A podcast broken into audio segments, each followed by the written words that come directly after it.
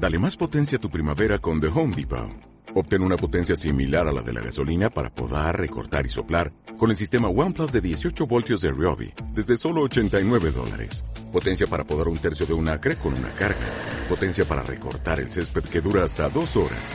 Y fuerza de soplado de 110 millas por hora. Todo con una batería intercambiable. Llévate el sistema inalámbrico OnePlus de 18 voltios de Ryobi. Solo en The Home Depot. Haces más. Logras más.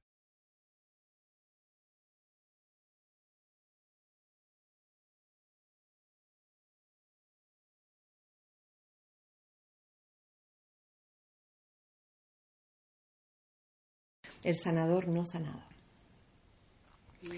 Y sabéis que el curso fue eh, canalizado por Helen Shackman, que era una psicóloga clínica. y, sabéis que sobre todo los seis primeros capítulos, más o menos seis, siete primeros capítulos, están eh, escritos en, en, forma, en realidad toda la obra, pero sobre todo en estos hay mucho diálogo, mucho diálogo, mucho Helen plantear sus dudas, Jesús aclarárselas, muchas alusiones personales que luego se retiraron del material que se ha editado para, para, para el gran público. Y, y hay un, un, tema muy interesante ahí, eh, entre sus, en las conversaciones que tenían que ver con las dudas de, de Helen como psicóloga, que es este tópico, el sanador no sanado. Y Jesús advertía de cómo cada uno de nosotros está enseñando continuamente. Aunque el ego nos dice, no, enseñar es aula, eh, situación dualista en la que hay un maestro y un alumno, y el maestro sabe algo que el alumno no sabe, tiene algo que el alumno no sabe, y entonces el maestro se lo da, ¿no? Una figura especial. No. En el curso se corrige esta visión de la enseñanza y el aprendizaje, y se nos dice, enseñar es demostrar.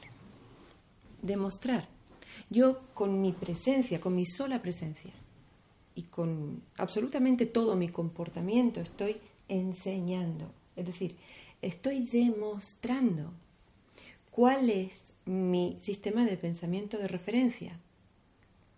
Si la separación y el miedo o el perdón y el amor.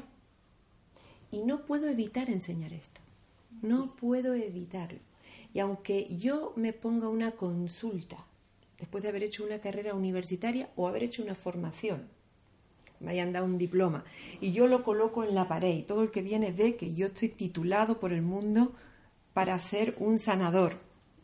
Yo no puedo enseñar, salvo lo que internamente elijo. Y si yo estoy eligiendo miedo, por muchas técnicas que haya aprendido, eso es lo que voy a enseñar. Y esto es... Con muchos conceptos. Así. Me lo puedo haber leído la teoría, la puedo saber recitar. El cursa, los sutras y el Corán. No importa. Voy a enseñar miedo. Porque miedo es lo que he elegido internamente. El sanador sanado no enseña culpa nunca. Jamás. O Jesús le hablaba a Helen del supuesto del sanador no sanado en la figura del terapeuta. ¿no? El terapeuta que enseña miedo también, porque le enseña a su cliente o paciente que la mente no es importante, que la mente no es poderosa, que la mente es un mero efecto, que la mente es sin poder.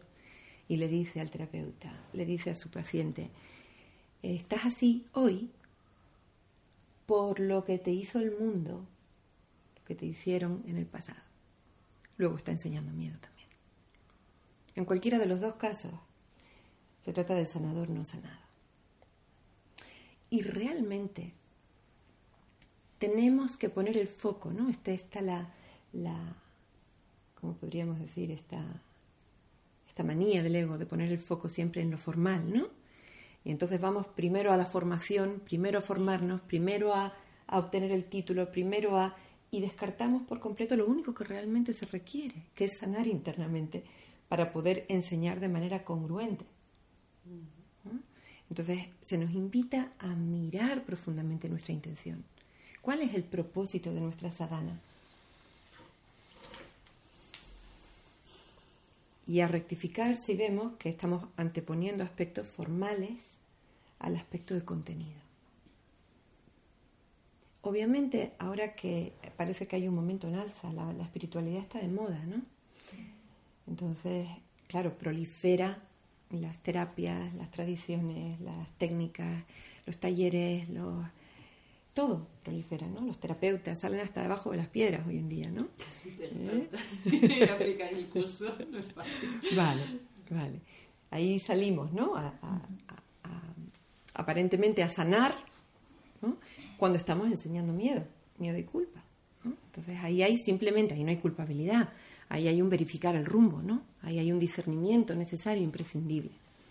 ¿Estoy yo poniendo énfasis en el aspecto formal o estoy poniendo énfasis en hacer una práctica determinada, sincera y honesta que me lleve a poder hacer una elección consistente por el amor? Porque solo podré enseñar amor cuando yo misma lo haya elegido. Y el amor se tiene que enseñar de forma consistente, no podemos enseñar amor y miedo porque entonces estamos dando una lección completamente errática y ambivalente. Entonces es muy interesante que podamos ver, es una reflexión muy enriquecedora y muy profunda que podemos hacer y llevarnos hoy, ¿no? También de aquí. ¿Cuál es mi verdadera intención, mi verdadero propósito? Puede ser que en el pasado haya hecho yo algún tipo de formación, de cualquier tipo, ¿no? Y ha estado muy bien, porque eso estaba en mi libro y no puedo poner ni una objeción a eso, ¿no? Pero ahora, en este momento, en este momento operativo, ¿qué es lo que realmente deseo? ¿Qué quiero yo? ¿Formar parte de una moda? ¿O, o realmente quiero ir profundamente adentro, a lo sagrado que hay en mí? Encontrarme con ello, sumergirme ahí y desde ahí vivir mi vida no importa la forma que adopte. Puede ser que adopte la forma de una enseñanza formal, puede ser que adopte la forma de una enseñanza silenciosa, una simple presencia en, mi, lugar de trabajo mientras ando con medicamentos o en un banco o donde sea. Pero ahí está mi presencia, mi presencia amorosa y brillante y esplendorosa, enseñando, de forma humilde. Eso es una toma de conciencia muy, muy, muy importante que todos tenemos que hacer. Porque parece que ahora la situación se presta, ¿no? Ahora la situación se presta a facilitarnos, ¿no? Hacemos cursos de fin de semana, hacemos formaciones y enseguida pues ya todos parece que nos vemos legitimados para, para poner el carro delante de los bueyes, ¿no? No, no hay, no hay prisa. Es un tema de, de ir adentro, sanar, observar y conectar con la inocencia, porque solo conectando con la inocencia podremos ver la inocencia por doquier y eso es lo único que el mundo necesita en realidad, que podamos ofrecer esa visión de inocencia. Todo lo demás no es necesario. No es necesario, el mundo no lo necesita. Esto es más ego. El mundo necesita tanto una imagen más de maestro de lo que sea, como una guerra nuclear. No hace falta eso. El mundo no lo necesita. Sin embargo, maestros dedicados, maestros de verdad y de luz, maestros que se han dejado transformar y que lo enseñan, maestros de alegría genuina, de paz, eso es como el agua en el desierto. Así que ahí es muy importante porque en estas alturas se nos... A mí hay veces que me preguntan, eh, oye, me han llamado y me han dicho que si puedo llevar un grupo y me insisten y... ¿no? Y yo digo, fantástico, maravilloso, claro que sí, por supuesto que sí. Eso es muy diferente de cuando alguien viene y dice, mira qué página web me he hecho con un profesional y mira qué vídeos de YouTube tengo aquí, mira cómo salgo yo, ¿no? Muy distinto. y, ha pasado en otras ocasiones, ¿qué tengo que hacer yo para eh, formar grupos, para hablar a gente y para atraer a gente? Una pregunta que se hace Cuando todavía estoy aprendiendo el curso y ya me estoy preguntando qué tengo que hacer para... ¿Para qué? ¿Qué tengo que hacer para abandonar el mundo y elegir a Dios? Cuestión es cuando realmente quiero ir en profundidad, más allá de un título, más allá de una capacitación aparente para enseñar algo a otros, cuando realmente quiero ir en profundidad, solo hay una manera de ir en profundidad de verdad, que es renunciando a este personaje, a todos sus adornos, a todo lo que, a la cara que va a mostrar a la gente. Tengo que renunciar, tengo que estar dispuesto a ser nada y desde ahí solo se puede expresar. Pero ni siquiera puedo pensar, ah, cuando sea nada entonces brillaré, porque es otra vez el personaje. Y, y, toda esta moda que hay ahora, tan, tan, todo este circo se puede llamar en torno a la espiritualidad, es por hacer precisamente lo contrario. Quiero traer la espiritualidad porque quiero hacer un personaje que disfrazado de que realmente quiere una búsqueda honesta, que en cierto modo sí lo es, porque la mente está dividida, pero no quiero mirar que dentro de esa búsqueda lo que quiero es adquirir unos conocimientos para desde ahí ser reconocido, ser admirado, ayudar a otros y que digan qué bueno eres, qué bien lo haces, cuánto me ayudas. Y al final es todo lo contrario, o sea, tengo que estar dispuesto a ser nada, nada, solo me importa reconocer quién soy, solo me importa mirar hacia Dios, no quiero mirar al mundo. Luego tomará la forma que tome, pero solo una y otra vez hacia Dios, hacia Dios, hacia Dios. Cuando me veo tratando de promocionar, cuando me veo tratando de captar algún cliente para ser el facilitador, el psicólogo, lo que sea de siglo ante, anteponiendo la forma del contenido, es otra trampa insidiosa, me estoy equivocando. Es que tenerme que vender es que yo, personaje, tengo que hacer algo, yo, para lograr un efecto en el mundo. O sea, yo, algo externo, yo tengo que hacer algo para lograr algo en el mundo, en algo externo. Y lo que tengo que es ir a lo real, ir hacia adentro, olvidarme de lo externo, olvidarme de mí, olvidarme del mundo. Y luego no sé porque el amor encuentra su manera de, expresarse cuando es real. Puede ser que no diga una palabra. Puede ser que me dedique a mi profesión de toda la vida o puede ser que esté hablando delante de mil personas porque vienen. Pero tiene que nacer de un desaparecer de verdad. Entonces, ocúpate primero del reino de los cielos y todo lo demás se te dará por añadidura. Lo que sea. No te tienes que ocupar de hacer un cliente de qué? ¿Un cliente para qué? ¿Para ganarte la vida? ¿Qué es lo que quieres? ¿Ganarte la vida? ¿O quieres ir más allá de este sueño eh, de, culpa y de miedo, de este infierno, cuando se está dormido? ¿Perpetuar ganándote la vida siendo un personaje más guay dentro del infierno? ¿O salir? Y desde ahí, inevitablemente, brillar, pero de la manera más insospechada que ni siquiera me interesa, porque ya no seré yo brillando me tendré que quitar del medio de todo. Entonces, eh, es muy insidioso. Y como este fin de semana se habla sobre el ego, pues por eso se profundiza en esto, ¿no? Hay que saberlo ver también con inocencia, ¿eh? No hay que machacarse con ello, ni esto, se, ni esto pertenece para nada al ámbito del juicio, es un discernimiento necesario, porque es una trampa muy sutil, porque el ego no es otra cosa que el intento de hacer que permanezca separado y por tanto sufriendo. Entonces, cuando la mente empieza a buscar a Dios, el ego se disfraza de Dios y te disfraza a ti de servidor de Dios para poder seguir perpetuándose. Y de esa forma tú no alcanzas a Dios, sino que, estás completamente en la miseria. Por eso el ego espiritual es de lo que el ego tiene que disfrazarse cuando la mente empieza a recordar al Padre. Hay inocencia ahí. Solo tenemos que establecer un compromiso honesto de verlo y de entregarlo cada vez que lo detectemos, no machacarnos porque Ay, ahora soy un ego espiritual, no. De hecho es una fase, yo creo que es inevitable. Yo creo que es una fase inevitable. Es dejar de empujar. Eso es. Puede ser que des talleres, puede ser que pongas un anuncio de que hay un taller, pero es una, es una cosa informativa, natural. la vida te pone ahí, incluso muchas veces aunque no quieres. Pero lo otro es empujar, un esfuerzo, en empujar, empujar, empujar. Porque si no, como si, como si yo personaje estuviera fracasando, si no invierto en construirme ahora con esto, porque he hecho esto y me he formado en esto y ahora tengo que construirme. Porque si no es un fracaso, es trampa, trampa, trampa, trampa. Sigue estando alrededor del personaje. El personaje no importa. Este mundo no importa, esta vida no importa. Lo que le pasa a este cuerpo no importa. Mi historia personal no importa.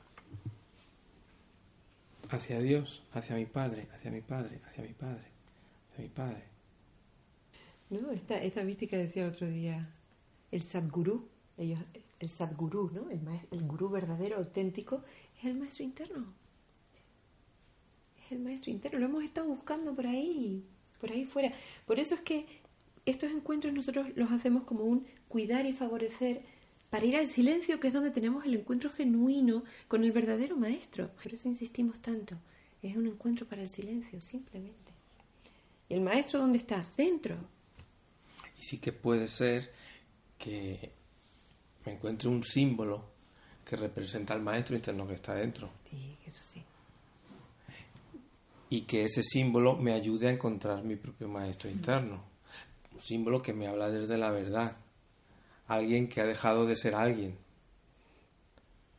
Y en su presencia simplemente yo experimento una facilidad para conectar, pero no está fuera, es un símbolo, igual que el curso de milagros y que cualquier otra cosa. Son símbolos que nos ponemos para poder recordar. Y para recordar ya no que el maestro interno está dentro, que yo soy el único maestro si suelto la arrogancia de creer que no lo soy. Y eso no tiene nada que ver con este cuerpo, con este personaje, ni con nada. Yo soy la mente. Autoridad. Y fijaos cómo aquí teníamos estas notas. El Espíritu Santo es el único sanador. El único. Él te llevará a la verdad y aprenderás que por sus frutos los conoceréis y ellos se conocerán a sí mismos. Ya está. No hay más.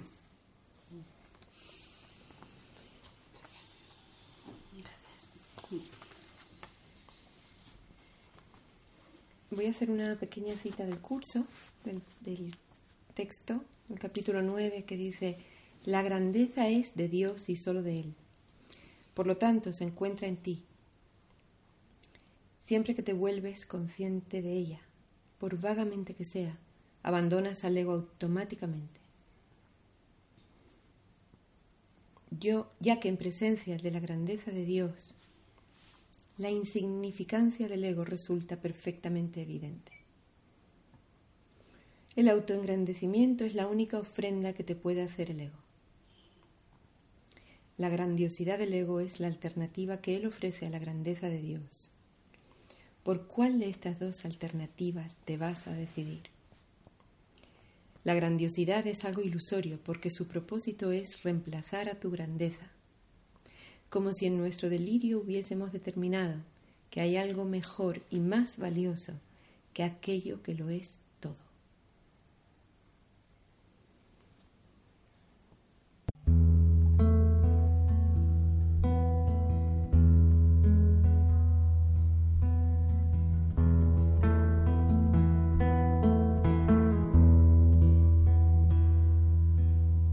Amor venimos al mundo deseando encontrar un tesoro escondido. Por amor excavamos las islas mientras los piratas parecen dormidos. Por amor descubrimos que el cofre que abrimos sedientos estaba vacío. Solo tiene en su tapa un espejo con una leyenda de un niño dormido por amor que despierte en los hombres su tesoro de niño dormido, que desea abrazarles de amor y luego ayudarles a hacer su camino.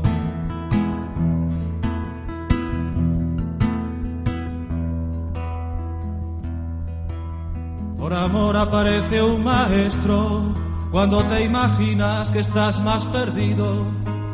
Por amor se transforma su savia en flores y frutas para sus amigos. Por amor se distancia a menudo para que yo aprenda que el amor es mío. Por amor se juntan las gotas de lluvia en cristales para hacer un río. Por amor que despierten los hombres su tesoro de niño dormido, que desea abrazarles de amor luego ayudarles a hacer su camino.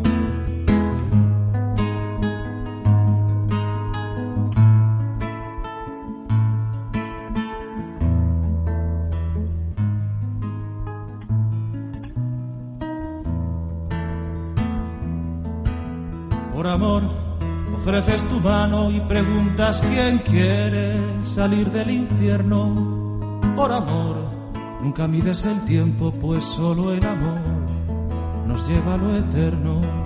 Por amor tú derramas amparo, por amor tú bajaste del cielo, por amor dices que en mi pecho se encuentra el hogar de todos tus sueños. Que despierten los niños, los hombres, su tesoro de niño dormido. Que desea abrazarles de amor y luego ayudarles a hacer su camino. Por amor deja siempre encendida la fe y la esperanza si llega la noche. Por amor dejas que te hieran las flechas de angustia de algunos reproches. Por amor es todo tan bonito que a veces enfermas de tanto derroche. Por amor puedo ver lo infinito en niños despiertos creciendo en un coche. Por amor que despierten los hombres su tesoro de niño dormido, que desea abrazarles de amor y luego ayudarles a hacer su camino. Por amor venimos al mundo deseando encontrar un tesoro escondido. Por amor aparece un maestro cuando te imaginas que estás más perdido. Por amor te ofrece su mano y pregunta quién quiere salir del infierno. Por amor, será que yo hago canciones para agradecer tanto